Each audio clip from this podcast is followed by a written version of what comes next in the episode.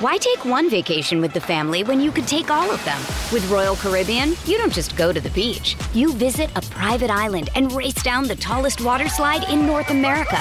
You don't just go for a road trip. You ATV and zip line through the jungle. You don't just go somewhere new. You rappel down waterfalls and discover ancient temples. Because this isn't just any vacation. This is all the vacations. Come seek the Royal Caribbean. Ships Registry Bahamas. This episode is brought to you by Pepsi Wild Cherry. Pepsi Wild Cherry is bursting with delicious cherry flavor and a sweet, crisp taste that gives you more to go wild for. Getting wild may look different these days, but whether it's opting for a solo Friday binge watch or a big night out, everyone can indulge in their wild side with Pepsi Wild Cherry. Also available in Zero Sugar. So grab a Pepsi Wild Cherry and get wild. With the Lucky Land slots, you can get lucky just about anywhere. This is your captain speaking. Uh, we've got clear runway and the weather's fine, but we're just going to circle up here a while and uh, get lucky. No, no, nothing like that. It's just these cash prizes add up quick. So I suggest you sit back, keep your tray table upright, and start getting lucky. Play for free at LuckyLandSlots.com. Are you feeling lucky? No purchase necessary. Void where prohibited by law. 18 plus terms and conditions apply. See website for details. Hello, and welcome to a new episode of Talking Snooker with Phil Haigh and Nick Metcalfe. Once again, talking about the game we all love. We are. We're here again. and Plenty to talk about. Plenty coming up. Plenty has happened, and we've been to a film premiere this week, Nick. The first time ever. We've we've both been attending one of those. Exactly. I've got a line for you from the very top. Selfie with David Beckham. Of course, I was hopeless, the most hopeless phone coordination ever. He went, Give me this thing. Come here. We're about the same age, but I was like a, basically a granddad from the 70s, and David actually had some idea how to use them. So it was very on brand for talking snooker Mm. and, and for me. You'll be glad to know. but we enjoyed it, didn't we? It was a smashing night out, and we'll talk about that later. But Phil, on the table matters, we have to say UK Championship, one of those special moments of the season, isn't it? When you're on the eve of the UK, it's all in front of you. It's just like we just cannot wait. So you must be like everyone else that, loves this game, just kind of on tenterhooks, thinking we're just settling down for some magical viewing. Yeah, absolutely. It's the big one. One of the big ones. Um, yeah, we've had a lot to enjoy so far this season, and sort of slowly been building up. You know, the international championship is a big one in itself, but hasn't got the history of the UK that we know so well. So, yeah, you're right. Plenty to be excited about. Of course, and we'll look back on what was just again another brilliant edition of Judgment Day, or, or days to be precise, and look ahead to all the matches coming up in York. Uh, and we'll do so, Phil, won't we, in the company of a special guest who's joined us for this UK preview episode. And we really are uh, delighted to have him with us. He's a fellow journalist who has made a big name for himself in motorsport. Today's guest was an incredibly successful former editor of the F1 Racing magazine, a publication that regularly sold well over a million copies every month on his watch. He later became communications director with the McLaren F1 team and then chief communications officer with Aston Martin, and is still heavily involved in the motorsport world today via his own PR agency, Diagonal Communications. But that's only part of the story. He's also a columnist, novelist, historian, and speaker. And more pertinently for us, he has a deep love of snooker, and we can't wait to hear his words of wisdom here today. Matt Bishop joins us on Talking Snooker. Matt, it's great to see you. How are you? I'm extremely well, and I'm honoured and chuffed and delighted to be on your show. we don't hear word, enough of the word chuffed, do we, Phil? I like that. That's a great way to start. Matt, as we do with so many people that join us, tell us how your love affair with this sport started. Well, you know, I'm um, uh, for my sins. I'm 60 years old, so uh, it goes back a long time, and it actually started like this, I think, which is um, well. Perhaps I hadn't intended to, but I'm starting off with um, a slightly personal revelation. So there you go.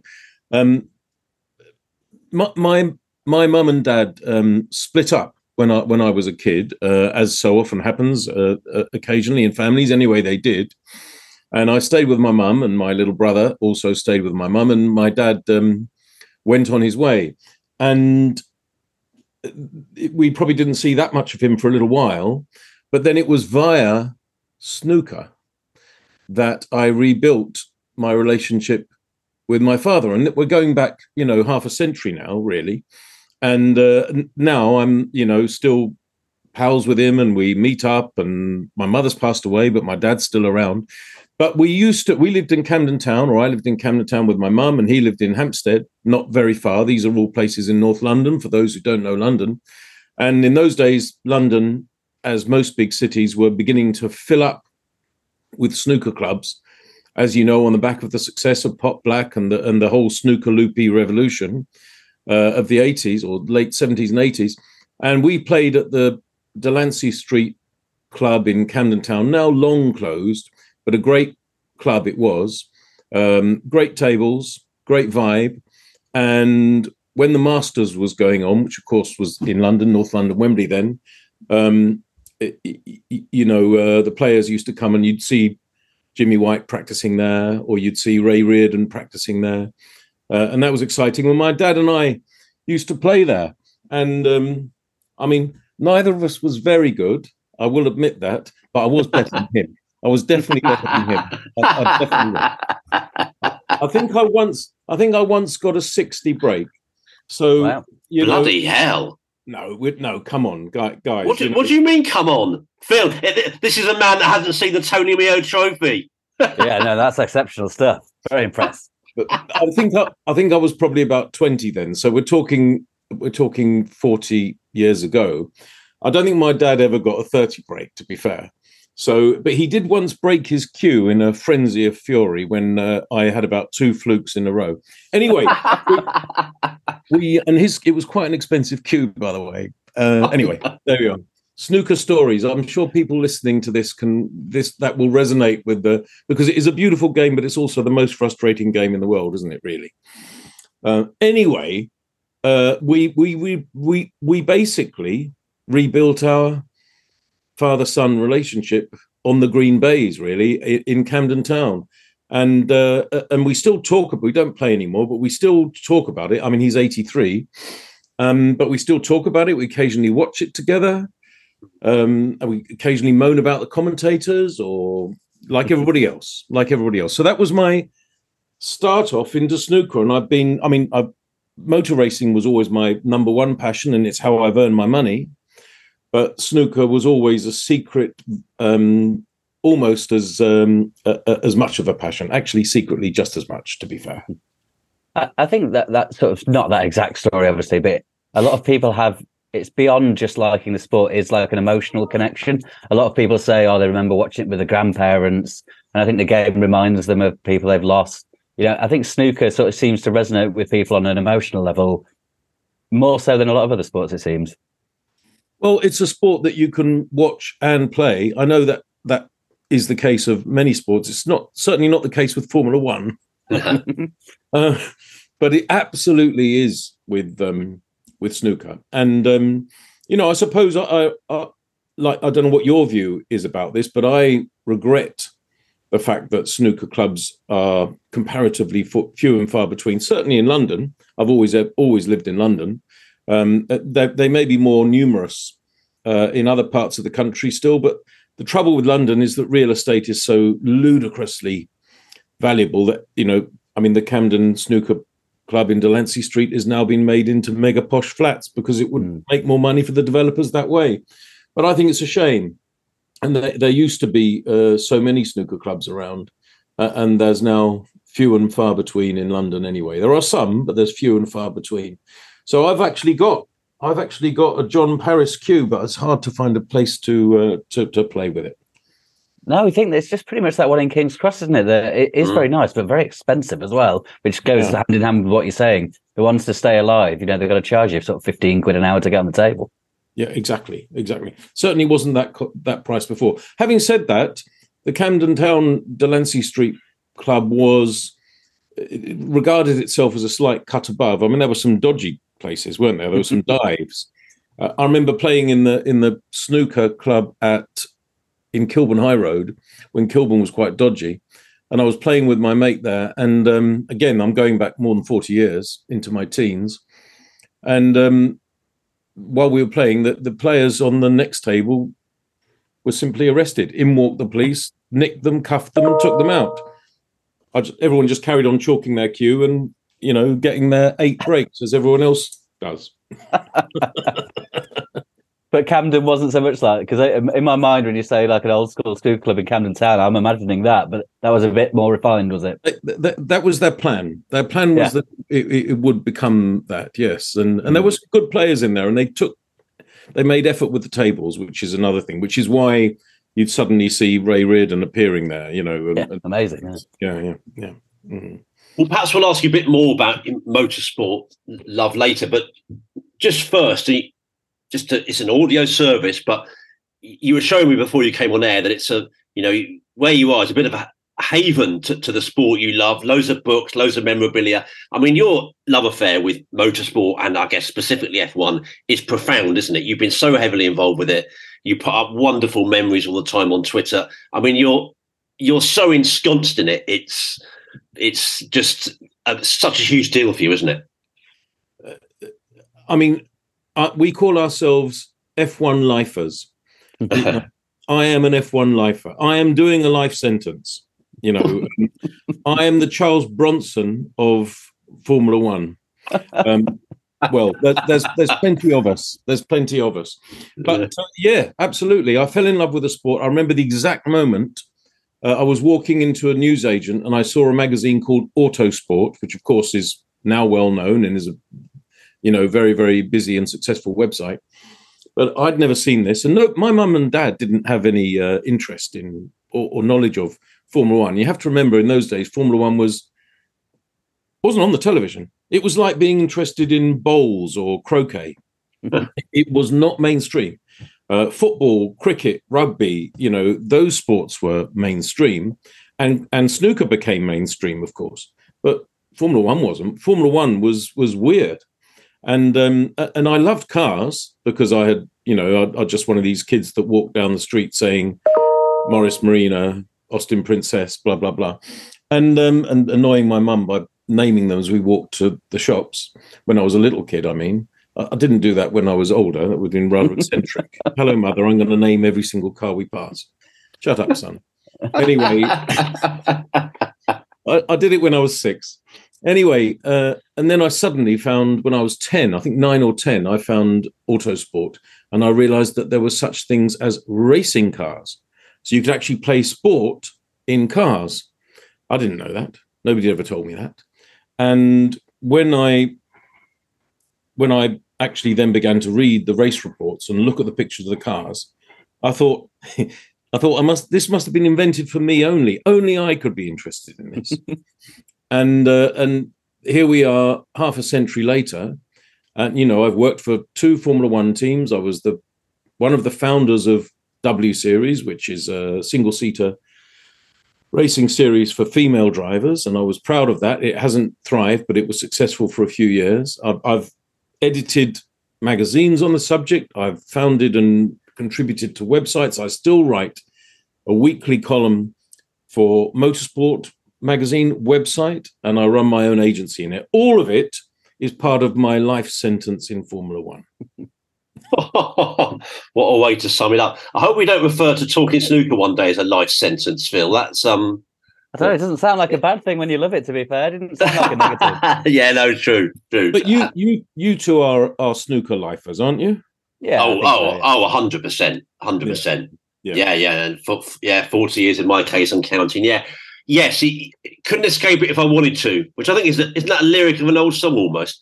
But um, yeah, no, it's very much so. I mean, you, there are certain sp- you do you do actually sort of pick up love for sports, don't you, and maybe develop them more. But there are two or three I think that are that are there for me. I guess it would be football and yes, yeah, snooker, probably a bit of golf as well. But yeah, football and snooker, and I guess you're probably the same, Phil. You, you know, they're just so inside; they're not going anywhere forever. Yeah, yeah. I mean, you have it as some of your earliest memories, don't you? I mean, uh, football, snooker, and cricket really go as, as long back as I can remember. Bit of rugby as well, which I sort of lost the love for. Um, but yeah, th- those three. Um, yeah, as I say, some of my earliest memories of watching anything really of those sports, and and certainly being interested and caring about something so much is football, definitely from the start. So um, football is the one I, I often feel like I would like to escape but can't. Whereas, whereas snooker, I've always sort of carried on genuinely loving. I think I, you know I agree with you. Obviously, Formula One is is how I've earned my my money. So it's not just an enthusiasm; it's a it's a job, and and, and as I say, a, a, a life sentence, albeit an enjoyable one. And I'm not trying to, you know, jump the wall and uh, uh, uh, uh and uh, and make my uh, escape, as you say. but, but I love. I love, you know, I love snooker, as I've said, and we'll be talking about in the next little while. And I love I, I, I've all, I'm an Arsenal supporter. I love uh, uh, football and cricket. I was, uh, I think those are my sports, really. I suppose, yeah.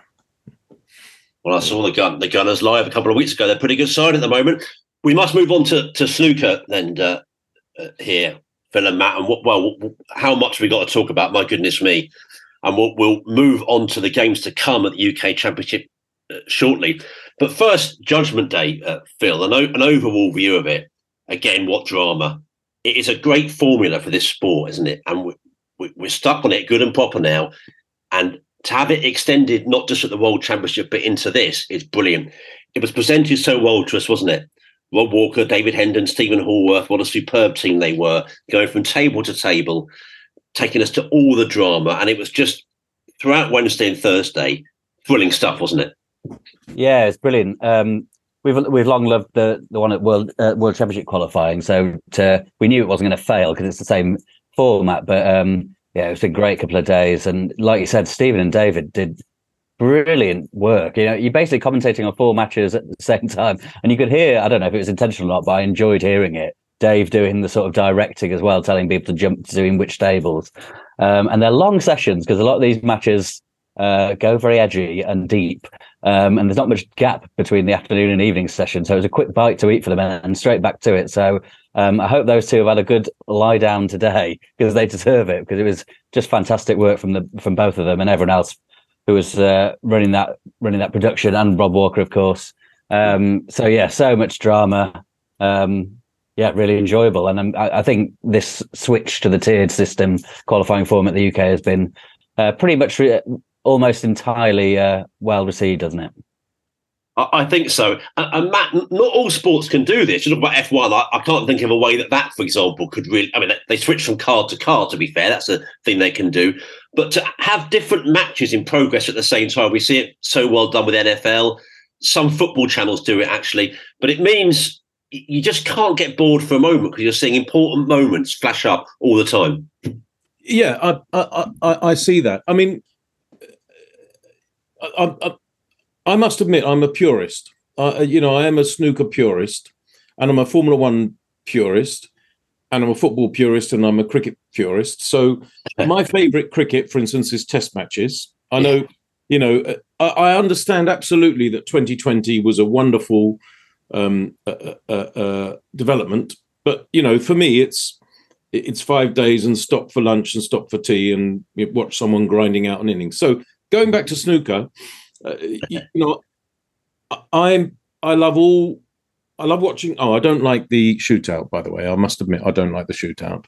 Um, we can come to that if we've got time, but I'm, I'm not mad, not mad about that. But apart from that, okay. you know, I, I like the long form matches. I don't mind, you know, getting settling into a long, you know, uh, uh, uh, uh or obviously with the worlds, it comes up to best of 35 by the end. But, you know, I don't mind that. I don't mind having a one hour frame where you've got, you know, Selby grinding it out.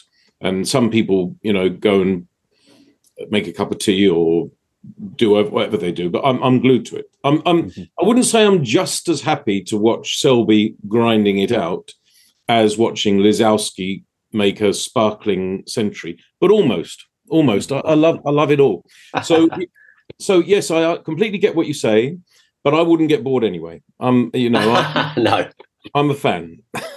no, No, we, you're right. It, it, for those of us who love the game, it's hard to get bored anyway. But I just think that format, I mean, it wouldn't work all the time. You, you, know, there are times, of course, you want to settle, settle and focus on one match, and then you get the total nuance of what's happening during, you know, the, the three or four hours of drama or whatever it is. But I just like, you know, it's almost like a an adrenaline rush, or as much as you can get from this sport, I guess. when you get those, you know, you just, you know, you as you as you're right, it's so well directed, and you're a crucial pot here, a big break here and when it's coming to the climax as well, I think it's just yeah, really good. But yeah, no, definitely, we're in the right company on this uh, podcast. We're talking about long form matches, and I'm sure, sure, most of the listeners will be nodding in agreement with you there, Matt. But let's take you through the results then from the first of the two Judgment Days. And well, I saw you. you uh, you said something like player to avoid Claxon, Phil Haigh on Twitter. Well, that's Ding Junhui, who beat Bobby Williams 6 3.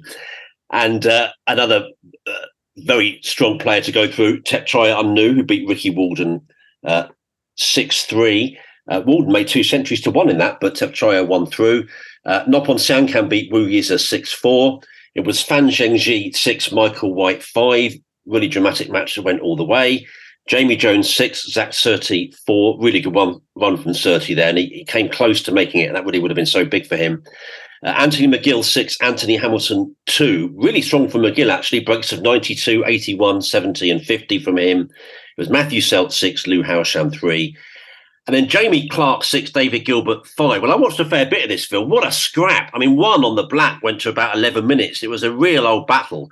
And uh, a bit of chuntering going on towards the end as well. I think that was a bit of a, you know, it was one of those where you, whoever lost it was going to be horrible. And unfortunately for Dave, it was him.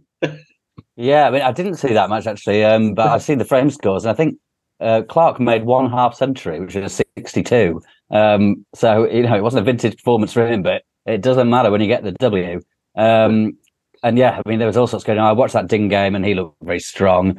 Um, Thepchaiya Walden was, you know, that's a great game. And they played a to a decider in World Championship qualifying judgment day as well, with Thepchaiya punching the table, which you don't see much from him. Uh, it shows what these judgment days can do to people. Um, yeah, no, I agree. McGill, he's still using that carbon cue in his glove, and he's starting to look pretty good with it. Um, when he started those first tournament or two, not so much. He was scraping through a couple of wins, but um, yeah, he's looking strong.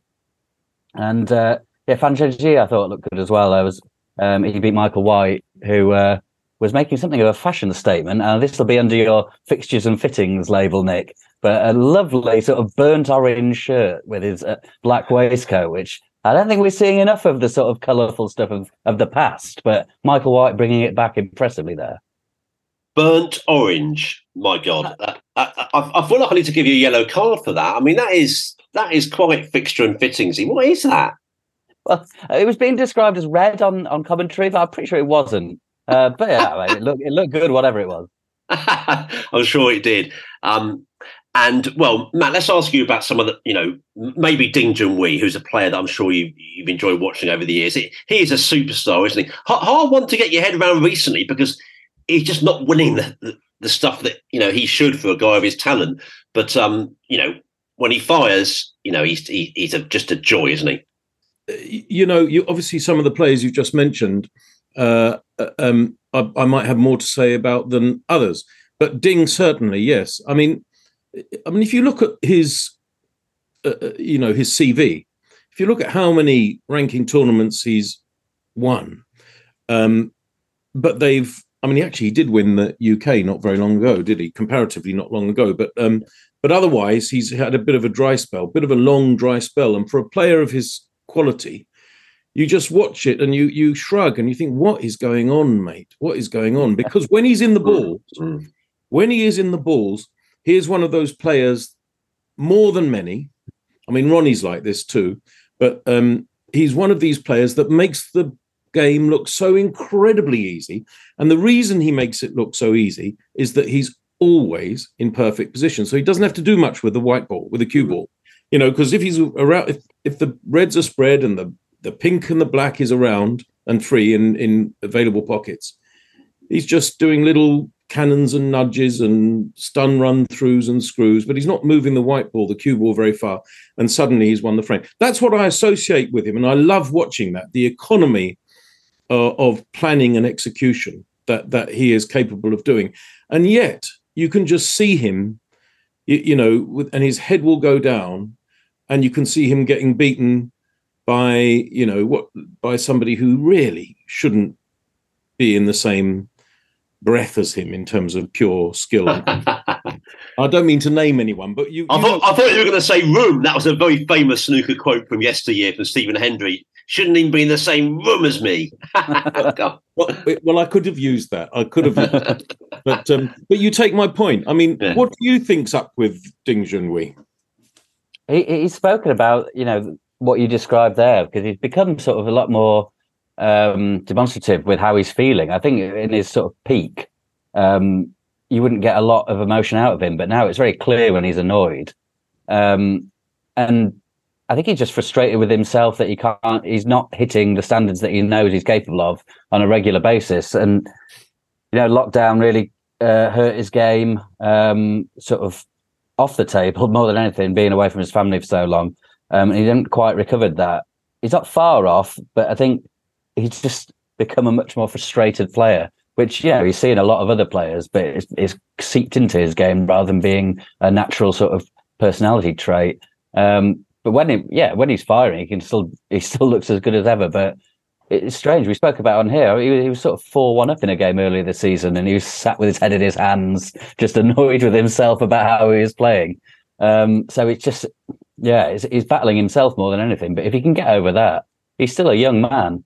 Um, he could still achieve great things in the game. But um, there is also a technical thing, which I won't go into too much because that's not my uh, strong suit. But he's got a little pause in his uh, backswing in his delivery that um, wasn't there before, and a lot of people said that's really harming him.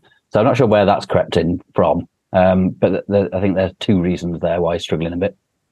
That's interesting. That is interesting. I hadn't noticed that. Um, do you think that would be deliberate, or he's just allowed that to come into his game without really knowing? I feel I feel the latter because it, 'cause it almost looks it's not yips or you know like dartitis or however you describe it in snooker, but it almost looks like he's got a little touch of that, but he does deliver it eventually in the end, so it's, it's not stopping him, but it's almost this bit of hesitancy. So I can't imagine he's meant to do it, um, but I don't think it's helping him. No, I suppose he, you know, he used to, you know, there was a year, wasn't there? Was it about 10 years ago when he won 5 Mhm. ranking tournaments in one of the few people that's done that? And he, you know, he just looked so strong and so on it and so kind of compact and together. And, and, and I suppose that must give any sports person a spring in their step and a, and a peace of mind. And if you, if you've got peace of mind and a spring in your step, I mean, you can be very dangerous in a positive way. And and I suppose he doesn't have that now. So whether it's the yips or the dartitis or whatever you've identified, that he can't be feeling confident as he walks into the into the arena, whereas he used to. You mentioned another player in that little roundup, which is Thepchaiya Un-Nooh. And I I know I just criticized the the shootout and I said I didn't like it, but I did like watching him win it. Mhm. And do you remember that break? What was it? 130 something in about 12 seconds or Yeah. whatever it was. And Yeah. um, and you know, when you see him doing that, you think, why haven't you won, you know, 10 ranking tournaments? Yeah. What, what, why haven't you? Mm. And that's one of the joys and frustrations of snooker, isn't it? Because Yeah. you you look at these people and you think you're brilliant. You are as good. You are as good in doing that as anyone who's ever picked up a cue in the last hundred years, and yet you you're patchy. You're patchy, and and that's because so much of snooker is played in the mind, not on the table. But what do you think of? uh, they- do they call him Theppi? I'm told they call they call him Theppi. Well, he's an absolute delight, isn't he? I mean, he's one of those guys, as you say, when he's when he's flying, you think this is just the most thrilling thing you could watch. And I agree. I mean, you're, you're expressing yourself, you know, beautifully here about the some of the some of the eternal fascinations with this sport. Because me and Phil say it time and again. We we sort of said it in a different level about Tom Ford recently, who of course has been coming to the fore in recent weeks. It's like you know, he's just one of the best the best you can see in the game. And you think, well, why is he not doing it more regularly? But you're right. And uh, having spoken to players for so, so many years, many will expressly say the mental side of it is the most important. If that's if that's in place, if you're feeling good, you know, and we've seen it with people like Mark Allen recently, haven't we? With with how he's got himself into such a you know more more, more sort of happy state, you know, privately off the table. It's manifesting itself on the table. I'm not suggesting that Thepchaiya and Tom Ford haven't have got unhappiness off the table. Um, there are all kinds of reasons why you might not be as mentally, you know, uh, feeling so good about your game as as other times. And so, listen, I know it's a bit simplistic. Um, it's God given as well, isn't it? To some extent. I mean, you can change your your men, your mental outlook, but you kind of got the brain and the mind you're given as well, a little bit, isn't it? So some guys are sort of blessed with that ability a bit more to start with, and they're very fortunate. Whereas for others, trying to get into that more positive mindset is is um is harder work, isn't it, Matt? If you get my drift. I think it is, and there's an interesting thing to add to that, which is that in some sports, the concept of form are you in form or, or are you not in form is kind of respected and understood. Cricket is an example. You can say a certain batsman, batter, you're supposed to say now, a yeah. certain batter is um, is in form, and you know, and he hit three centuries in a row, and then he hit a, a sparkling seventy-one, and and so on and so forth.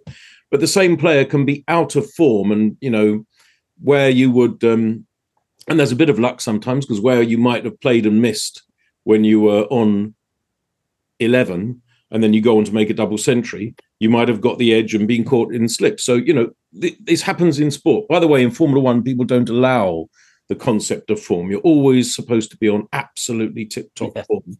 And there is no There's yeah. no tradition for allowing for you know.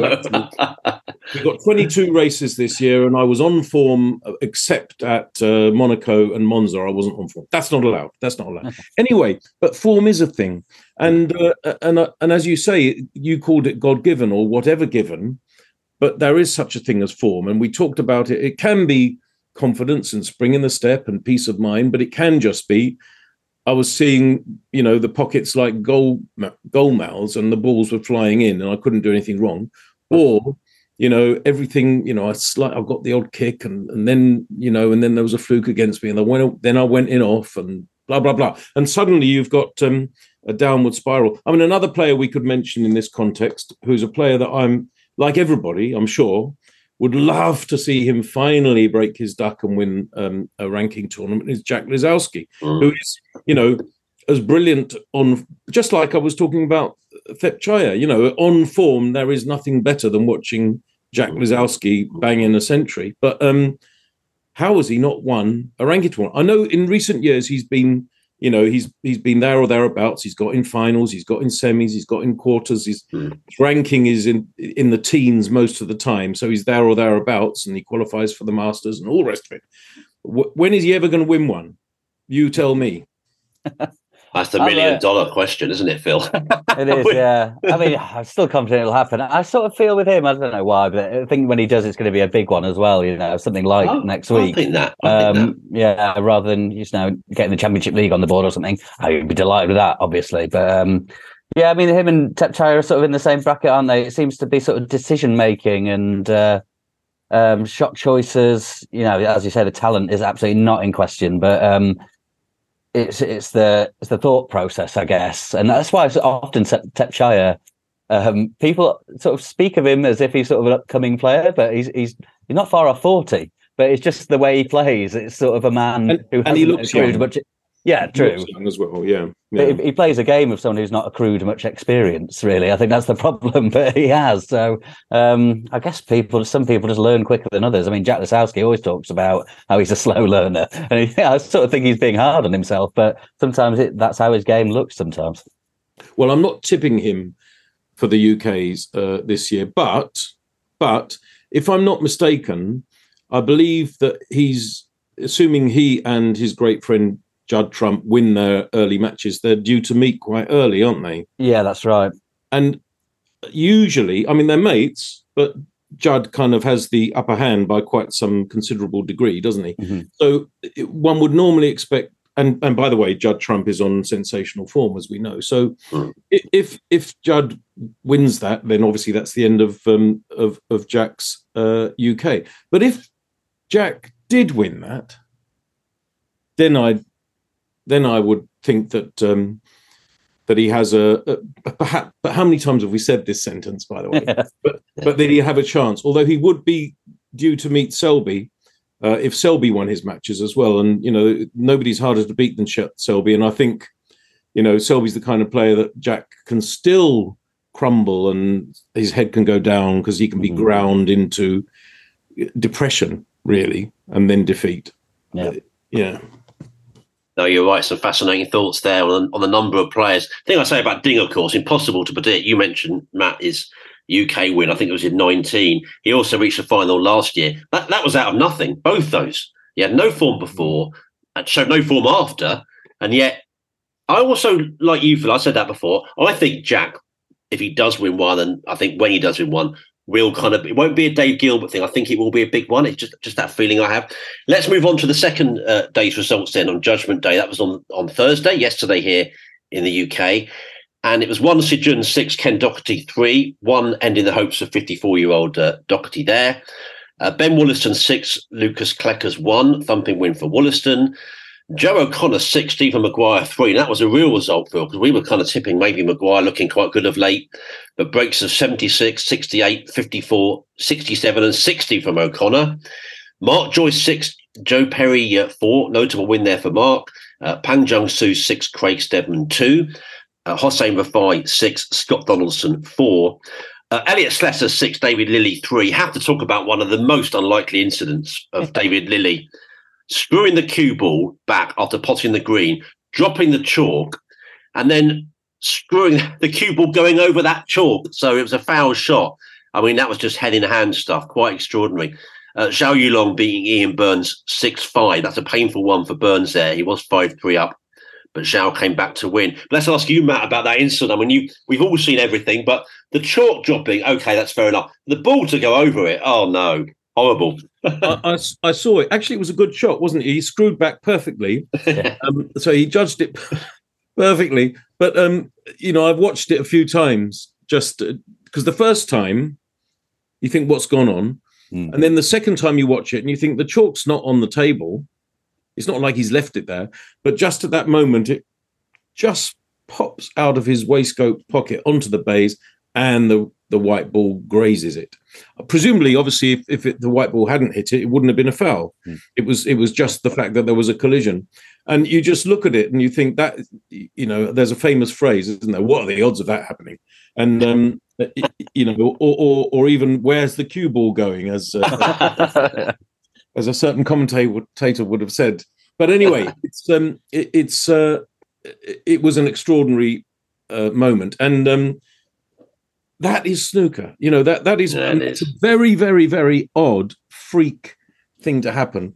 But but that's the point. You know, you can so easily go in off, and then if you didn't go off, it rattled in the jaws. You you might have made a a, a one visit uh, frame winning break. Do you see what I'm saying? It's a bit like cricket, isn't it? I'm thinking of when the ball hits the helmet behind the. Isn't that five runs? I thought it mm-hmm. always used to be. It's like it, it's not as mad as that, Phil Haigh, isn't it?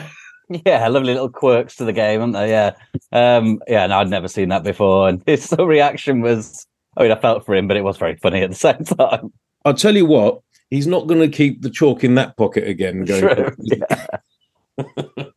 well, Stephen Hallworth found it very funny, didn't he? Uh, He was absolutely loving it in commentary, and I think yeah, Dave, Dave, made a point about that. I'm sure everyone will be the same to you, but it was funny, wasn't it? Uh, you know, but uh, but in terms of those matches, I mean, you know, it was lots to sort of think about there. And, you know, but yeah, I say the last one's really painful. Ian Burns was looking so good there, but Zhao sort of finished really strongly and didn't do an awful lot wrong. But that's that feels like that that would be such a sore one for him.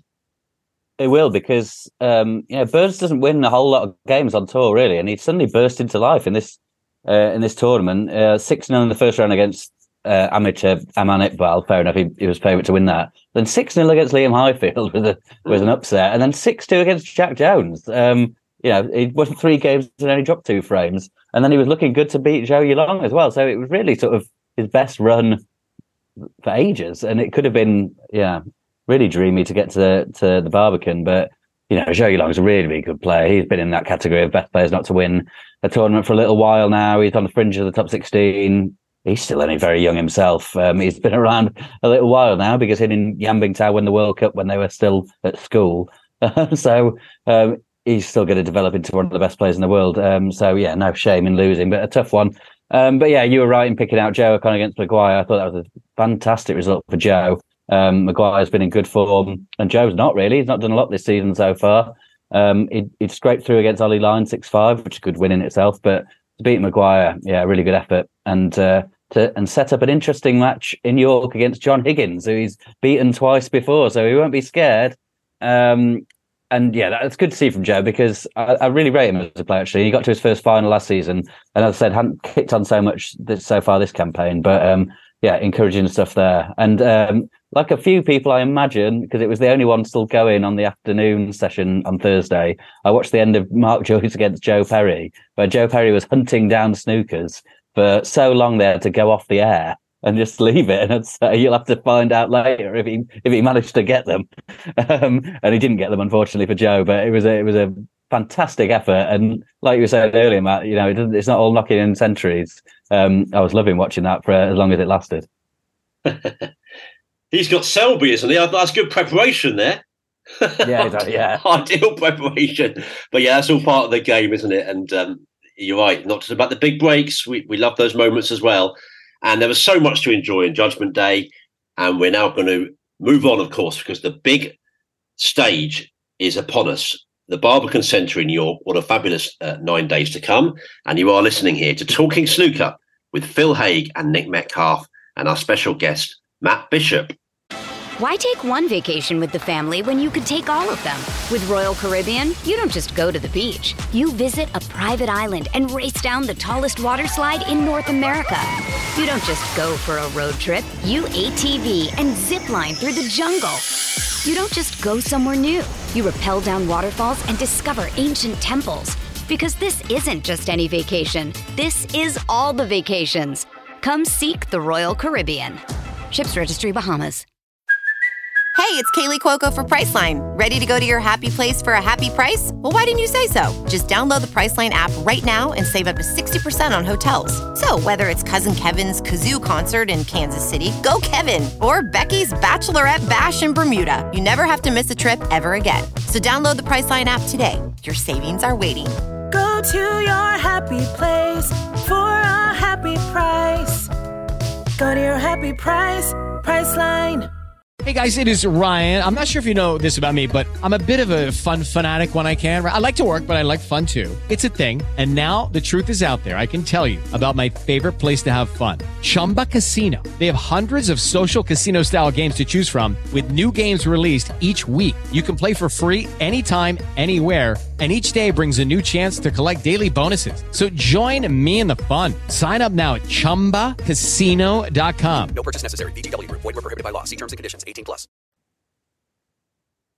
And let's move on then to the UK Championship and uh, smashing week to come. We can't wait for it all.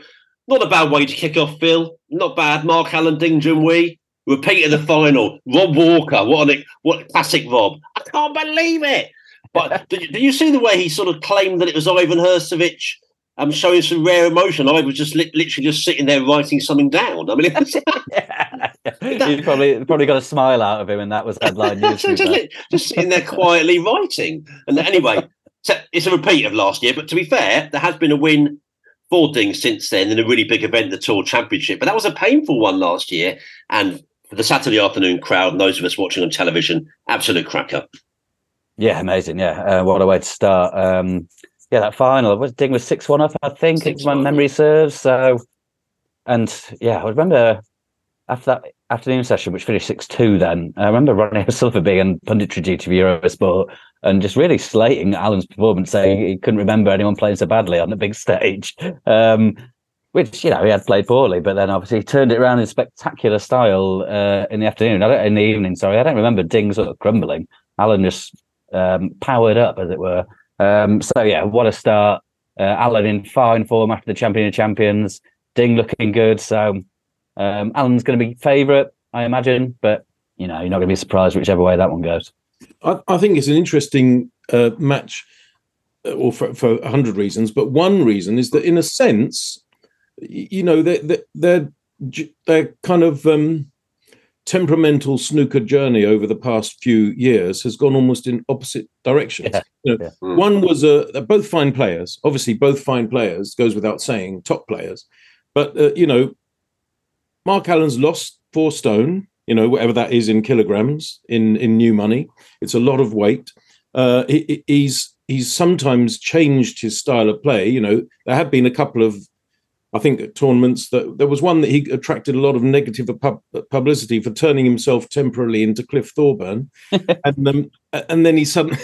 But he did well. He did Yeah. well. He won it, I think, didn't he? And then, and he has won a lot lately. Um, and now he walks out into the arena with confidence, expecting to win which perhaps he didn't do when he was, you, you know, a chubby guy waddling around the table, not always winning.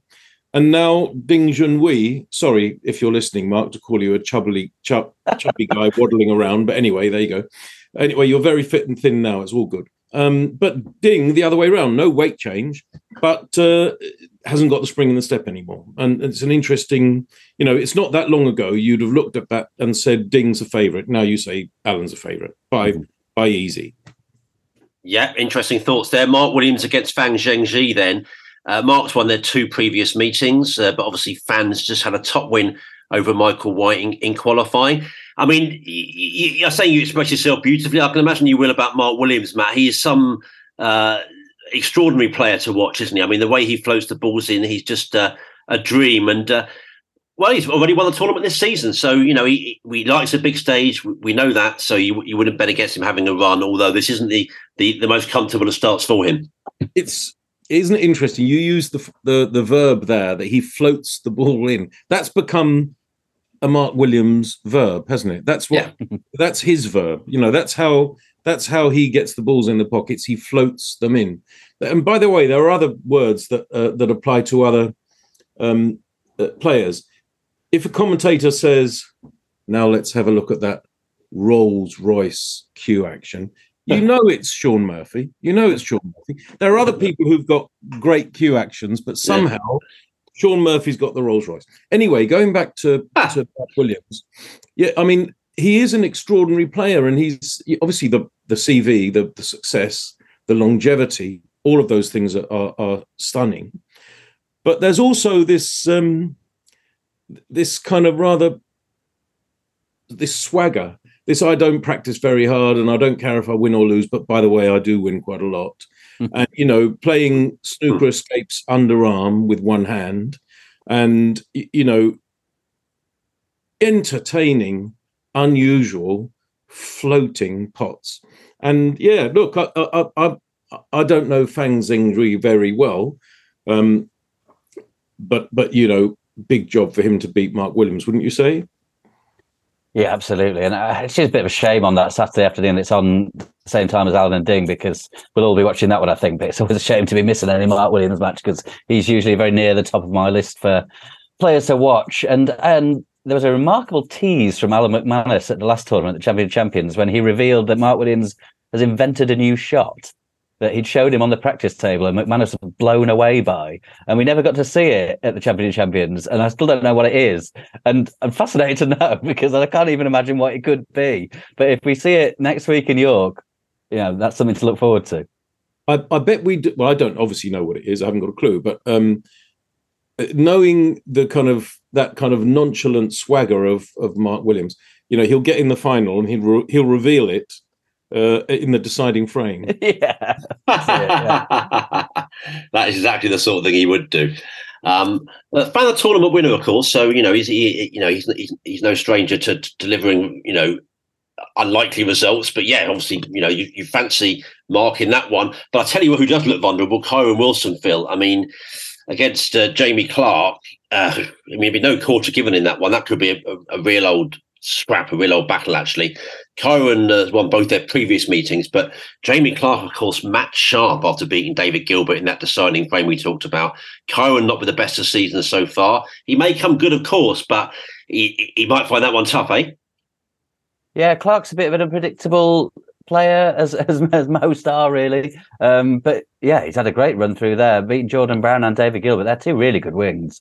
Um, and Kyren just yeah had a bad season by his standards, um, by a lot of people's standards. Really, it's been very disappointing.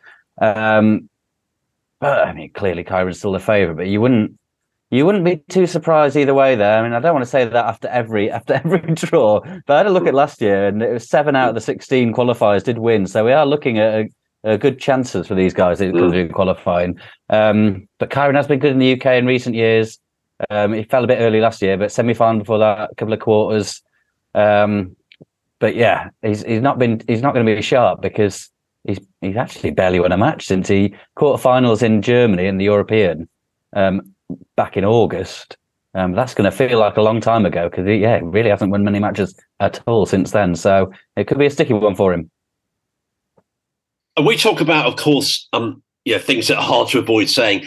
It, it really, I mean, I, I think of it more the crucible, but it's, it's also the same here. It's really hard to avoid saying that the other guys are match sharp.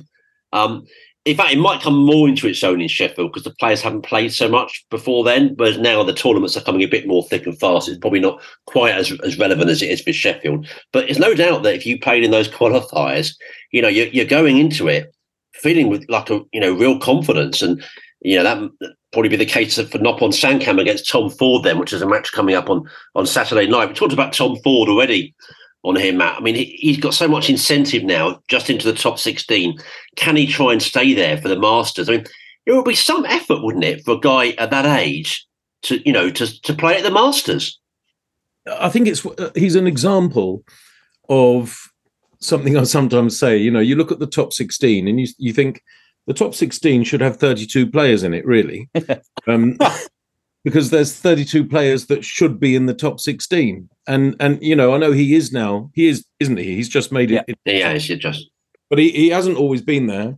But then you look at other players that are outside the top 16 and and you think well he certainly should be in the top 16 you know. So um so so i see that. And but but you know it, it's a it's an absolute example of the the strength in depth that there is now in in snooker and that which means that you know, you mentioned just just now. You mentioned Kyren Wilson. What's he? Number eight or something like that. Yeah. And uh, and and uh, you know, Jamie Clarke is ranked much lower, and yet you wouldn't be sure that Kyren Wilson's going to win that match at all. And and I think Tom Ford has just grinded his way up there. He's a fine player, fine player, obviously, and he's been around a long time. How old is he, in fact? 40. I think he's just got his 40s, yeah, 40. There you are. Having said that, that means he's only just a bit older than um, Thepchaiya Un-Nooh, by the way. yeah. even though even though he looks like he he, he is quite a bit. Anyway, never mind. But um, yeah, no, I, I think that's an example of the kind of person that the kind of player that can um, find their way back in. You know, Anthony Hamilton's another one, a fine player. Uh, ranking isn't great, but you know that when he's on form, his break building is sensational. He won the German Masters, didn't he, a few years ago? Mm. And I, I, was so chuffed. Sorry, I've used that word again. I was so chuffed for him to to to to win it. You know. Um, anyway, yeah, Tom Ford, same kind of um, not the same kind of person or player in some ways as Anthony Hamilton, but the same thing. You know, a player who's been around a long, long time, who's a very good player, and is one of the players who should always have been in the top 16, even though there isn't room for the 32 players that should be there. Yeah, exactly. I actually spoke to Tom yesterday, day before, but um, there'll be an interview coming out uh, either later tonight or Saturday morning, and uh, interesting to speak to. Actually, um, he's sort of uh, he's a he's a glass half empty character. I think it's fair to say because I, I started the interview by saying, "Oh, ah. congr- congratulations on the top 16. and he immediately went, "Well, yeah, for now." I wasn't sure. I wasn't sure. I wasn't sure you were going to reveal that. I thought you might. You know, that's lovely. You texted me straight away, didn't you? I like that. but yeah, he's a, he's a funny guy. But yeah, it's certainly uh, he's, he struggles to look on the brighter side of things. I think is a fair way of saying it. Well, we can all get in patches like that. Um, Sunday, Luca Brecel won Sid I'm interested to hear what you think about Luca generally, um, Matt, in the context of first-time Crucible winners, which we've seen struggle. I wouldn't quite say Luca's I would go far struggling. He's just having a quite a moribundish season, really. Um, but there's a unique pressure, isn't there, when you've won that tournament for the first time, especially at his age, relatively young compared to maybe some other winners of late. You know, to deliver the next season when you've hit that those heights, it's human nature. I think we're seeing that from him, aren't we? So far, he's had a couple of good runs, but generally, he's finding life quite hard work as a first-time world champion. Yeah, I mean, don't forget, of course, he wasn't favourite to win the world championship by any means when he did win it, and um, but he's he's a he, has got a wonderful touch player when he's in form. Um, but you know, again, there's another chubby man uh, who's, um, you know, I don't practice. By the way, are they? i i do you think it's bravado? This I don't practice business, or do you think it's true? I think it's slightly exaggerated. There's my answer for you. Yeah, there you go. So anyway, but it, he has said that from time to time, hasn't he? Yeah. And yeah, he won the world championship, and it was a, a you know he won his his form in that final was stupendous, and um, although he had his moments of fear, but it was stupendous, and overall, and and now yes, he's had a, a lean time, but uh, you know he could still, as a touch player, I think he could still bounce back. He, he you know he should he should win his first match in in in the UK. One would hope.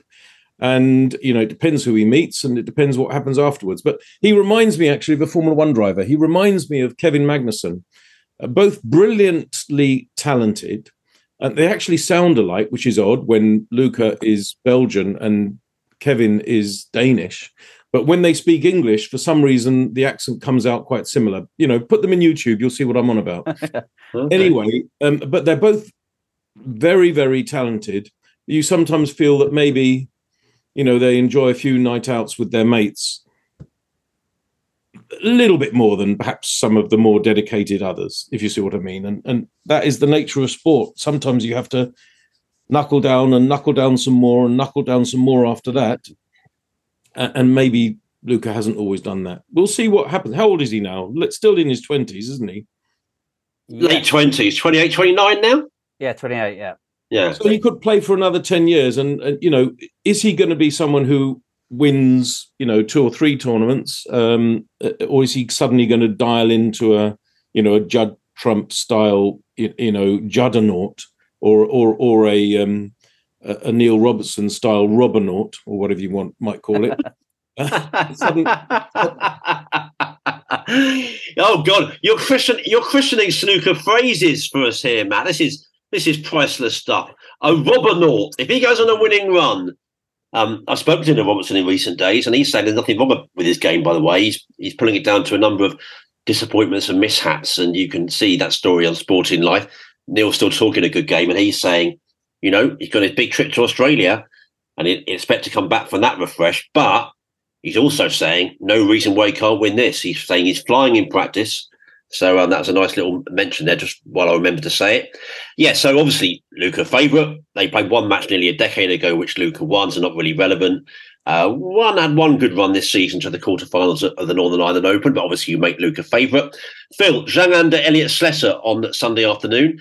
Uh, Zhang beat Slessor uh, 4 1 at the recent English Open and uh, he's having a marvelous season. But obviously, you know, Slessor will go in with confidence with that win over David Lilley.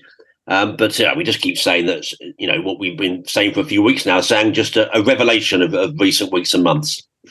Yeah, hundred percent. One of the stars of the season. You know, Judd Trump is very hard to topple from that um, position uh, so far, but Zhang's not far behind him.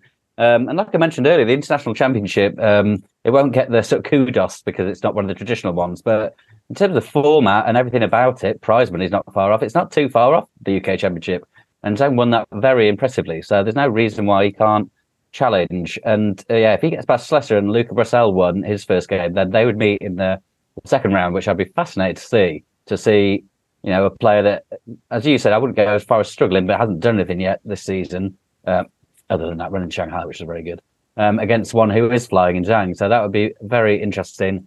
Um, Slessor is, is a real tough cookie, uh, very dogged and determined, very good on his day. Um, he doesn't show it often as often as he could do, but um, yeah, Zhang's in such good form, and you can't really back against him. Um, even in that defeat to, uh, to Ding at the Champion Champions, uh, he, he produced some great stuff. Uh, so really looking forward to seeing him again. Just how long he can ride this wave for, um, we won't know until it stops. How how much it's just a purple patch, or he's at a new level where he's going to stay. Um, but yeah, looking forward to seeing if it can last through the week in York as well. Yeah, well, you, you mentioned his possible second round clash there, which would be fascinating if presuming they both get through their first round matches. And I mentioned a little while ago the possible clash in the second round between Judd Trump and Jack Lisowski, which would be which is going to be galvanizing, uh, compelling TV for sure. But there are, of course, you can never say because you don't know that the player you have in mind is going to win his first round match. But assuming some of them or all of them do, there are some very, very tasty second round matches, aren't there? Yeah, I mean, this is the thing. When you get down to 32 players, then it, get, it gets spicy very quickly. I mean, there's some great first round matches, but yeah, if, if the favourites come through, then uh, yeah, it gets very interesting immediately.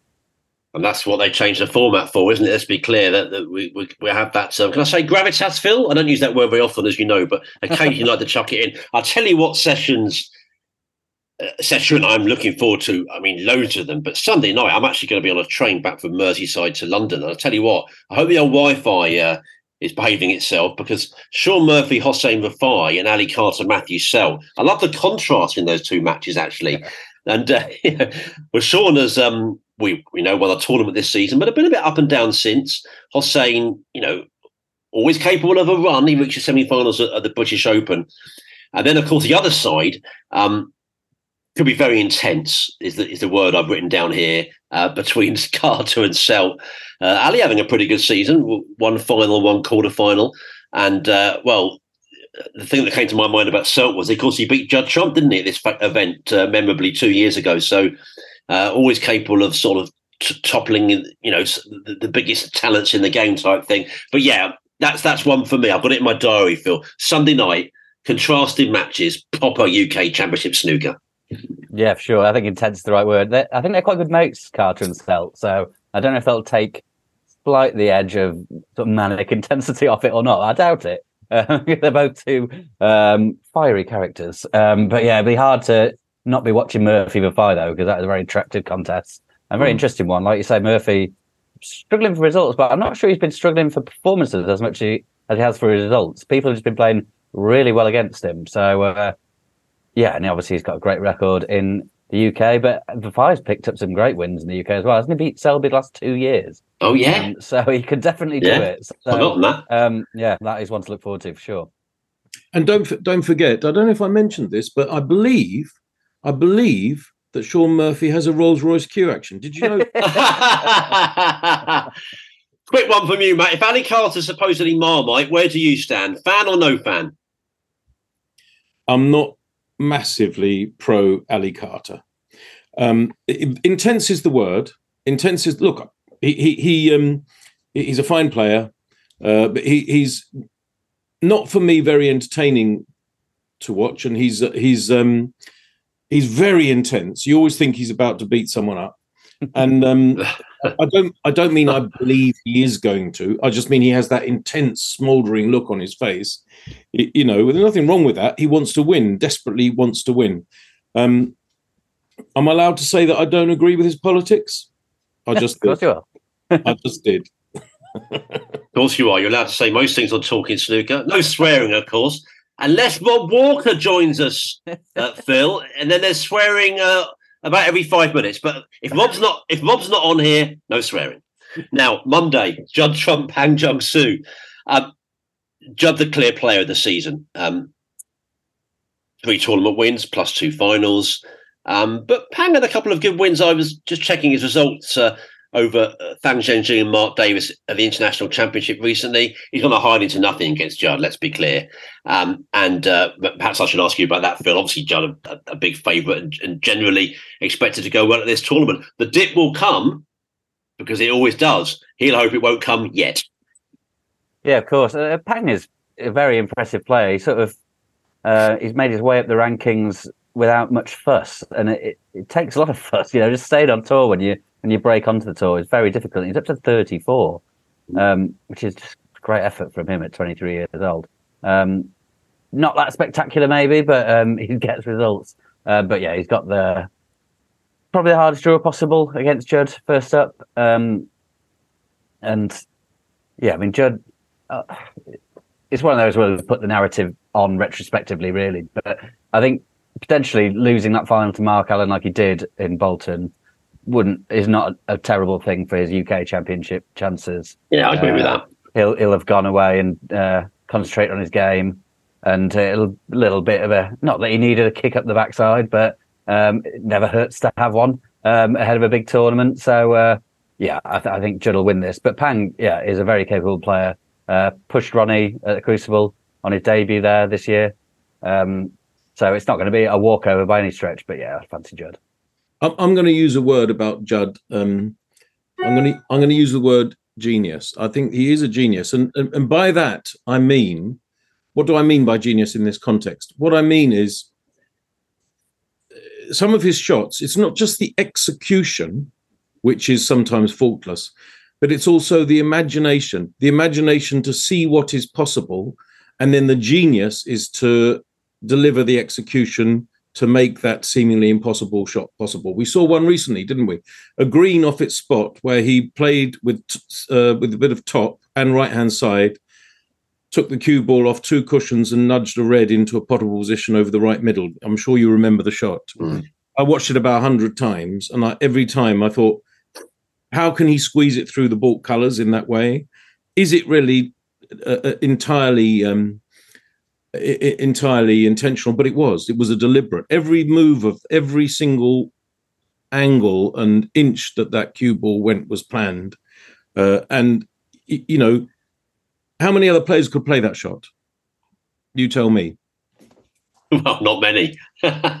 he is. He, yes, it, it, his shot making is is quite extraordinary, no question. And he's been playing, you know, not just winning tournaments, but playing a number of them this season. That's why he is such a special character in the game, I think, because he has that, you know, intense ability to focus and knuckle down and win stuff and also play brilliant shots along the way. So he he has the sort of perfect package, uh, mm. if you like, as a player. And see the brilliant shot, see the brilliant shot as yeah. well, and and have the, you know, that was in tournament play. It, it wasn't like the opponent needed snookers. That yeah. was, you know, serious. Yeah. I need to win this frame, and yet he took on a shot like that, envisaged it, and delivered it perfectly. And and and that's why why I use the G word. I think that that constitutes snooker genius. Well, that makes a lot of sense. Uh, Barry Hawkins, Ben Woollaston. Well, they met at the last two Welsh Opens with one win apiece. Woollaston with plenty of tournament runs over the year, but not so much recently. And Hawkins, we've been saying it time and time again on here, Phil, so consistently this season, loads of deep runs, and of course a tournament win at the European Masters under his belt. Will probably go under the radar because he always does and will quite possibly have a long run because he nearly always does. Monday, 7 p.m. Mark Selby, Mark Joyce. Well, Selby's won all their five previous meetings. He's um, twice a UK winner, once a runner-up, two other semis. Great to record in this tournament. Um, Joyce has been to two UK quarterfinals actually, but going back, you know, fair few years now. And as we said earlier, he has just met Joe Perry, which will be some preparation for Selby. But Matt, can you ever have any real preparation for Mark Selby in this sport? I'm interested to see your man of words. There's always some kind of metaphor linked to Selby. What's your metaphor for Mark Selby? granite. The word is granite, isn't it? you know, I, will yeah. tell you what I admire about Mark Selby. A lot of things. Obviously, you know, fantastic record, great guts. He's also had his demons off the table, which mm. he's conquered, and and you know, massive kudos to him for that and the bravery to be honest about it. But what I see in Selby is a player that, you know, if he's not in good nick, you know, and you, you, suddenly you look at it and you think his best break in this session was 31. The other guy's got two centuries, but they're four all. And how did that happen? How did that happen? It happened because he grinds it out and he knows who he's playing. Of course, you play the table, but he plays the player too. He always, you know, finds a way to tuck up and frustrate the player, which is why I think, assuming he wins his match, uh, and if Lisowski is lucky enough to beat Trump, then that's going to be a big problem for Lisowski coming up against Selby. He's not unbeatable, of course, but he's about the best player at winning when he's playing badly. I yeah. would say. Great way yeah, of saying it. Uh, it's so true, isn't it, Phil? We said it. I mean, Higgins is the other one that comes to mind. And actually, Ronnie a little bit. Ronnie a little bit, because that part of Ronnie is underrated. But Higgins, perhaps the ultimate, but Selby very close in crucible terms. I've seen Higgins be awful by his standards. Wait a sec, it's four each. How's he done that? Yeah, that, they're masters, aren't they? Yeah, absolutely incredible. And that's what people say. That's what other players are jealous of. We always talk about B and C and D games. Um, you know, Selby can win without playing anything like his best, and we all know no one can play the best all the time. In fact, you can't even play it half the time sometimes. So if you if you're capable of, as you say, in these long session, long format matches, going sessions and not losing them without without finding your best, you know, and then you're always aware that it's somewhere lurking to be dug out, then you're in a very strong position. I was looking at his record actually.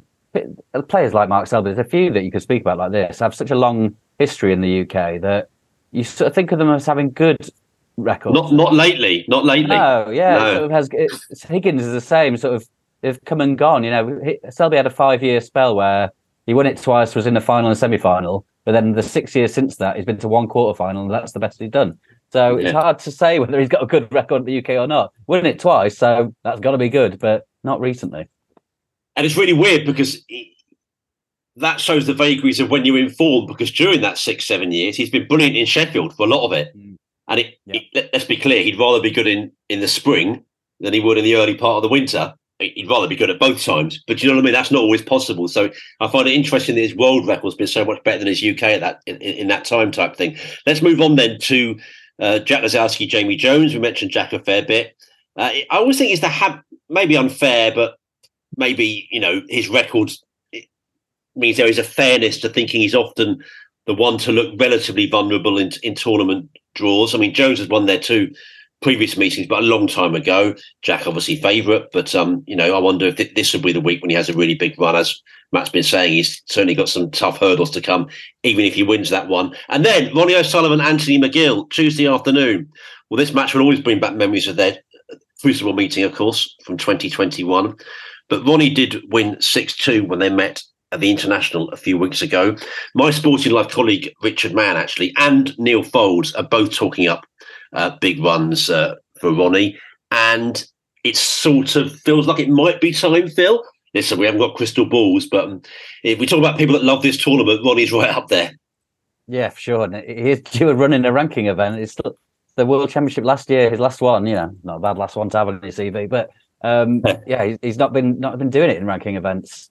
Um, and yeah, it's an interesting one. You think McGill, and that's the match that springs to mind. So you think, oh, McGill does well against O'Sullivan. The record is not that like that. That's his only win against it. But again, just what a win to have on your CV. Um, but yeah, uh, he's he's just vulnerable at the minute, isn't he? And McGill's going to be sharp. As you said, he played very well in qualifying. Um, it's not out of the question that um, Anthony will win that game, but I think O'Sullivan will be dialed in. Um, it was so strange last se- last this time last year when he looked really good. He looked like he was dialed in and looked like he may well win it again, and then got walloped six 0 um, So you never know quite what to expect from him in ranking tournaments at the minute. Um, but yeah, uh, I, I very much respect the opinion of the men you just mentioned there. And if they're fancying a deep run, I'm not going to argue with them too much. what do you think, Matt? Well, you know, it's the best of 11, isn't it, at that stage of the Mhm. tournament? So up to six. Um, I, I'm going to say something. I could say he could win 6 0 or lose 6 0. Um, and he probably neither of those results will happen. But there isn't a single match that Ronnie O'Sullivan starts that you don't think that he could, to use your word, wallop the other player or sink into a gurning mess. You know, when he's, you know, he sits in the, you know, this is, and he put, tweet, pulls his face this way and he pulls his face the other way. And, um, and you think, what are your demons? Mean, we might talk about the the, the movie uh, that, that we've all seen, uh, Yeah. in- but um, yeah, I mean, he could he could he could win the whole tournament at a canter um, uh, uh, with a ton of centuries, or he could um, go out and say, "Well, don't care if I win on those, really," and then it'll, it'll be on all, all Eurosport. well, that wasn't a bad impression at all. Not Li- listen, I, I, I'm wary we've all, we've all got Friday nights out, haven't we? So a bit of a race against the clock. But listen, let's go on to John Higgins, Joe O'Connor. O'Connor's beaten Higgins a couple of times in previous meetings. Uh, Higgins will be wary because he's I've seen O'Connor knock out his good friend Maguire, of course. Um, John not having a bad season. He's t- look at the one year list and he's 11th. So that's obviously a guide to he's doing okay. He's, he's reaching semis, but I guess he's so amazing, John, that you sort of think, well, he's not getting to finals. He's not having a good season. He is having a good season. Um, he'd obviously be favourite in that one, but by no means um, anything like a foregone conclusion. Tuesday night, Neil Robertson, Zhou Yuelong. I mentioned my interview with Neil coming up. He's talking a good game, but you know, there's no there's no good results to to back that up at the moment, frankly. Um, I, I, noticed actually their past results that um, Robertson beat Zhou in that epic run. Um, he beat him in the semis when he won that famous tournament in, in COVID when he beat Judd Trump in the final. And uh, well, Zhou had a good run to the quarterfinals of the English this season, beating Ali Carter on the way. I like to think that Neil will have a run, Phil, because they keep us talking about that long run of, of, of calendar year victories. But um, as I say, the, the, evidence isn't saying so. Um, so we'll, we'll learn a lot on that day, won't we? We will, and this is his last chance, as far as I'm aware, to, yeah, he is, to yeah. keep that alive. Um, I mean, that'd be some way to do it. What I mean, that would be amazing, befitting of a man of his stature. Um, but yeah, it would take a, a, remarkable turnaround in form because it just hasn't been there at all. And uh, tricky game against Zhou Long as well. Um, so we'll see. Yeah, I mean, Higgins. I was just I mentioned that sort of same thing as uh, Selby having seemingly having good record. So Higgins started in the UK um, by his first his first six visits to the UK. He won two, one final, two semis. Um, so you think, oh, he's made for this tournament. But then since he he won it in 2010, and since then he's not been past the quarter final. He's only been to three quarters. So that's an incredible record, really. That's so shocking um, for a man of his quality. So um, he doesn't have a great time of it in York. He lost in the first round um, last year, which was something of a surprise. Um, who was that against? Uh, Tom Ford uh, on his run to the semis. So um, yeah, I mean Joe O'Connor cannot be ruled out there. He's going to be very confident after that win over Maguire. He, he's a real tough, uh, sort of grinding, steady opponent. Obviously, Higgins seen it all before, but I wouldn't be surprised if Joe picked up another win.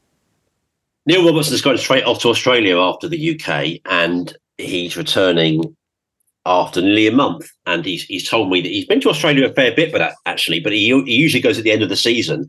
And what he's in, going to enjoy about here, not just the fact that it's summer, and escaping, as he puts it, the dark, cold, wet days of, of the UK, but also a lot of his friends and family will be around. People tend to take time off at Christmas. So he's really seeing it as a reset. And he's saying again, Matt, that most people, the Chinese guys can to some extent, but not even they can really know what it's like to come from the other side of the world with your friends and family all there and compete over here. It's uh, it's it's tough, and most of us can't understand unless we're there, can we? Well, yes, I, am sure you're right, and particularly as even now, although we've had you know the great and positive influx of Chinese players, and we've had a few Canadian players, and obviously a few Australians, uh, still the majority uh, are, are, from the British Isles, and those who aren't are from Europe. Like so, that's the case. So not only is he facing that challenge that you're you're you're talking about but he's also one of the few who has to do it. Really, you know, um, compared with the most that are, from the British British Isles, and it is a long way. It's as far as you can go. Of course, he's had his demons off the track. Off off the track. That's me talking about Formula One again. off, the, table. I told you I was an F one lifer. Anyway. off the table. He, he, didn't he have an addiction to uh, gaming, computer games at one. He time? did. He did. And that was, you know, he, he he would suddenly not go to bed till six in the morning, and he had to get up at eight for a for a for a tournament match. Yeah. Um, but I think he's knocked that on the head now, has he not? Y- yes, yeah, that was a while ago. Yeah. Yeah, yeah. But again, you know, uh, all fair play to anybody who faces those things down and and and uh, comes out. I'm a big fan. Um, you know, uh, he's not allowed to have a Rolls Royce cue action because only Shaun Murph- Murphy can have one of them. But we'll give him a Bentley. Very generous indeed. And we finish off with Robert Milkins against Thepchaiya Un-Nooh. Thepchaiya has won all but one of their previous meetings and must, uh, I guess, fancy his chances. Milkins uh, has not quite hit the heights of the last sort of season or two, but did have a fine win uh, over Mark Williams, which we should remember, at the Champion of the Champions last week. Let's just be honest, overall, what a tournament to look forward to. Terrific. Live on the BBC and Eurosport. It's going to be just one of the the, the, the grand weeks big matches every afternoon, every evening. It's sort of thick and fast action, and it's got a little bit of that, you know, but some of the the grandeur that was missing with this top sixteen going straight there. Uh, a fine venue, big crowds expected. I understand ticket sales are terrific, so we're really, really looking forward to it. The UK Championship coming up. Matt, we're not going to be here too much longer. But we must ask you a little bit more about your your your life in F1. You, have been a successful magazine editor. You've worked on the communications uh, teams of uh, you know of of F1 teams. you, you, you now got your own PR agency. I mean, it's just a combination of of jobs you've had, and that's a great testament to you. that You can do all these different things and be a success in all of them. Well, it's a great testament to being so old, actually. To be fair, because it means I've had time to do, I've had time to to do all this stuff. I've, I've been incredibly lucky. I have been and remain incredibly lucky in my life. Uh, you know, um, I've I've had some great jobs. Um, um, you know, to work with Lewis Hamilton, which I did for five years at McLaren.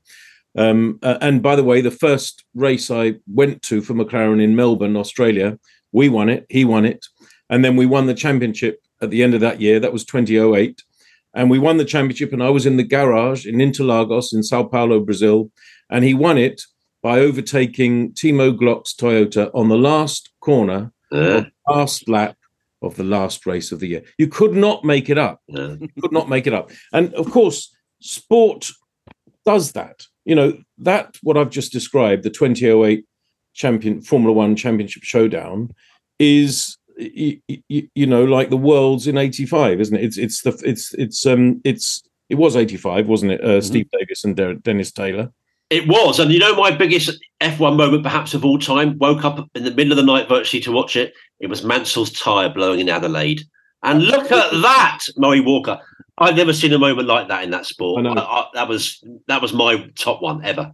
do, do you know what murray walker actually said just before he said colossally that's Colossally, Mansell." colossally, that's Mansell. Yeah, colossally, that's Mansell. And then, of course, famously, Yeah. wasn't it PK next in line, but he didn't win it either, and Pross won it, or vice versa, something like that. I, I, I think we need a, you know, at some time in this tournament, I'm going to ask, challenge, I'm hereby challenging one of the commentators, you know, I think it should be Neal Foulds, should say, colossally, that's Brecel, or something like that. Fantastic. Um, now uh, we're against the clock here a bit, and this potentially an enormous question, but you've worked in sort of the PR side of F1 and sort of promotion and the media side. Is there anything that you think snooker could learn from a, a sport that's entirely different, but that does it very well, like Formula One? Well, I some people would think this is a strange thing to say because you could say that how could the two sports be more different? You know, one of them is played at a sedate pace when you look at it by you know men in suits with bow ties most of the time, uh, and the other is cars going literally 230 240 miles an hour uh, with big shunts and ever-present danger so how could you say they're similar? I think they're similar. One of the reasons I think I like them both is that they have similarities. First of all, absolute precision. You know, if you're if you're braking for a corner at um, 180 miles an hour and you know you have to turn in at 120 miles an hour, to shed those 60 miles an hour as quickly as possible and then turn in without breaking traction, without sliding, without understeering, without oversteering, and missing the wall by inches at that speed and then getting the power down and doing it again and again. Precision, absolute precision. And of course, we know snooker is all about precision, all about, you know, obviously, I'm talking mostly the cue ball, you know, keeping the cue ball under precise curation in that way. So I think that's the same. And then the other part is you're on your own. You're absolutely on your own. And you, you know, in Formula One, you're it's harem scarum, and uh, you don't have the time to think too much. Although you'd be surprised how brilliantly some of the drivers are, and they will ask quite detailed questions on the car to pit radio at the same time, same time as racing hell for leather. You just wonder how they've got the mind management uh, or the mind space to do that, but they have, and we're talking about genius again. But they can't be anywhere lonelier. You know, if you're if you're you know eight nil down against a player who's knocking in centuries, one visit victories all the time, and you're just sitting there, they can't be anywhere lonelier. You are all on your own, or you miss a sitter, or you know you've got frame ball and you miss it, and the other guy dishes up. There's nowhere more lonely than watching watching him sitting on your chair watching him dish up and you knew if only i hadn't missed that black off the spot it was mine. So I think those things are very similar. Uh, If I wanted to talk about things that um, uh, snooker could learn off Formula One, now I'm going to make a slightly. Ra- have I got time for a slightly radical suggestion? Yeah, absolutely. Okay, well, you might not agree, and um, uh, Jason Ferguson will probably send me a text saying, "Why the hell did you suggest that?" But too late, hey. So, um, what I actually think is remarkable about Formula One and has actually made Formula One more popular globally over the past 73 years, because that's how long it's been going um, at the Formula One World Championship, than perhaps it might have been otherwise, is that every tournament, race, Grand Prix, has exactly the same weighting, and you get the same number of points for winning it, whether it's Monaco or Azerbaijan. And there's a cumulative points total that goes forward, and the winner becomes world champion. And if you think about sports, there aren't actually that many sports where that is the case. Obviously, team sports there are football. You know, you get points for a win and points for a draw, and at the end of the season, who scored more points is world is is the the, the series champion, the league champion. But that's what it's like in Formula One, and I wonder if there would be a possibility where you could have the ranking tournaments and you could give equal weighting, and then you could have a separate points total. I know there's a money list, of course, I know that, but I just wonder if there's something that could be around that. Um, and you could have, I know there's a world championship, but you could have a, you know, a World Series victor or something like that. I don't know. Um, I haven't gone and done the thought. I haven't, you know, nutted it out on the back of an envelope. And probably, you know, half your um, listeners will now be saying, uh, "Will that guy go back to Formula One and leave us alone?" but it uh, it would it's a it's a pub conversation. Well, let's Yeah, throw it open to them. Yeah. Yeah, no, I, I- I get what you're saying because there's so much chat often about what needs to be done to the World Championship and things like that. Um, well, not things like that, that thing. But really, I- I think it's all about bringing up the importance and the level of the other tournaments um, rather than trying to improve the best one we've got. So, yeah, I mean, if, along those lines, as you say, it's something to talk about. It's something to talk about over a pint or two, isn't it? yeah.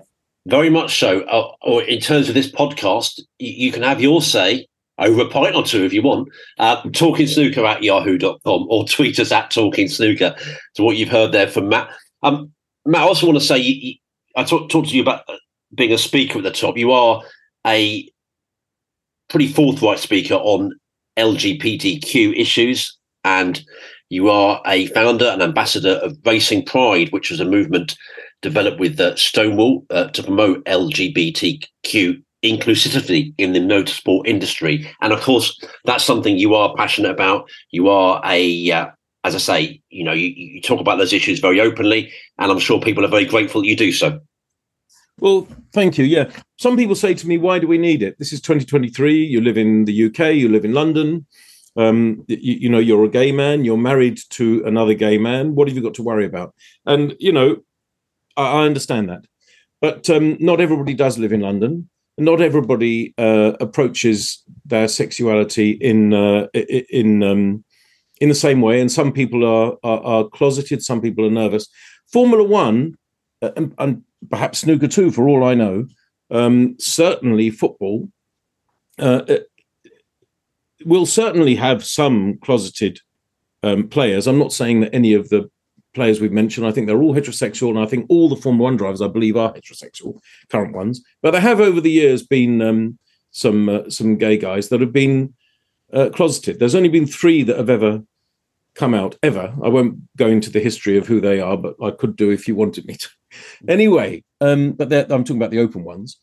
But anyway, uh, what I actually think is that um, you know, with Racing Pride, particularly, it's now possible to come out if you are someone like me, a journalist, uh, a PR comms person, a marketing person, um, a catering person, in those kind of areas within the teams. And don't forget, the teams have 750 or 800 employees altogether. But the biggest number of employees are mechanics and engineers. And it's hard for them to come out. There's something about the culture.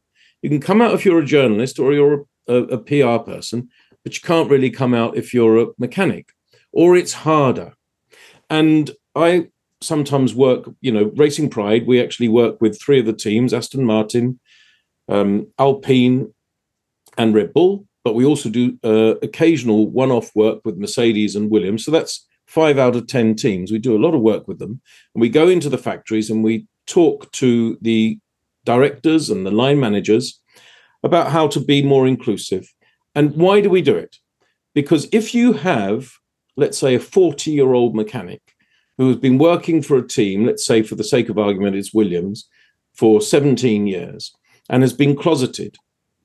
And during those 17 years, he's gradually come out to his parents, to his brothers and sisters, to his neighbors. He's now got his boyfriend. Then he married his boyfriend and he's married to his boyfriend and he's out to his neighbors. But the only place he's not out at all is his place of work. And by the way, he works incredibly long, hard hours for that and travels to 24 Grand Prix and therefore lives with his teammates. But he has to or feels he can't share this secret. What you actually find is that that kind of double life isn't good for people. It's not good for the soul. It's not good for the psyche. And if you can help, as I try to, but never force or never urge, just say, I'm there to help if you want. And that's what we do at Racing Pride.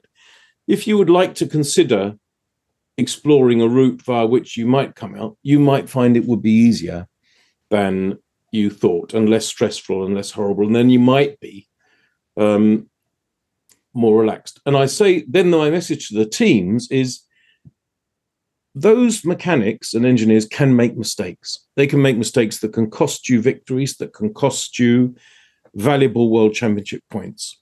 And they're more likely to do that if they're distracted, and they're more likely to be distracted if they're unhappy. So if you can find a place where you can increase their well-being and their psychological well-being, they will make make next they will make fewer mistakes. And you know what? Your cars will win more races. you will actually win more races if you evolve and curate a good LGBTQ plus and diversity, equity, and inclusion policy. And when you start talking to them about you could win more races, then they go, "Oh, right, yeah. Well, we're going to do that then." because that's the competitiveness of professional sport, and Formula One is right up there. So that's what we do. And, uh, you know, some people say it's not necessary, but hopefully my little explanation shows how it's valuable. Well, it was a great explanation. We are most grateful for you making it, Matt. And um, Have to say, we'll say in a moment what just a brilliant guest you've been. But a quick word, Phil, about the Ronnie premiere on the green carpet. Ronnie Wood there from the Rolling Stones, of course, and as the aforementioned David Beckham, loads of players as well. Stephen Hendry, Judd Trump, Jack Lisowski. It was a it was a top night out, wasn't it? Me and you in a suit, lesser seen.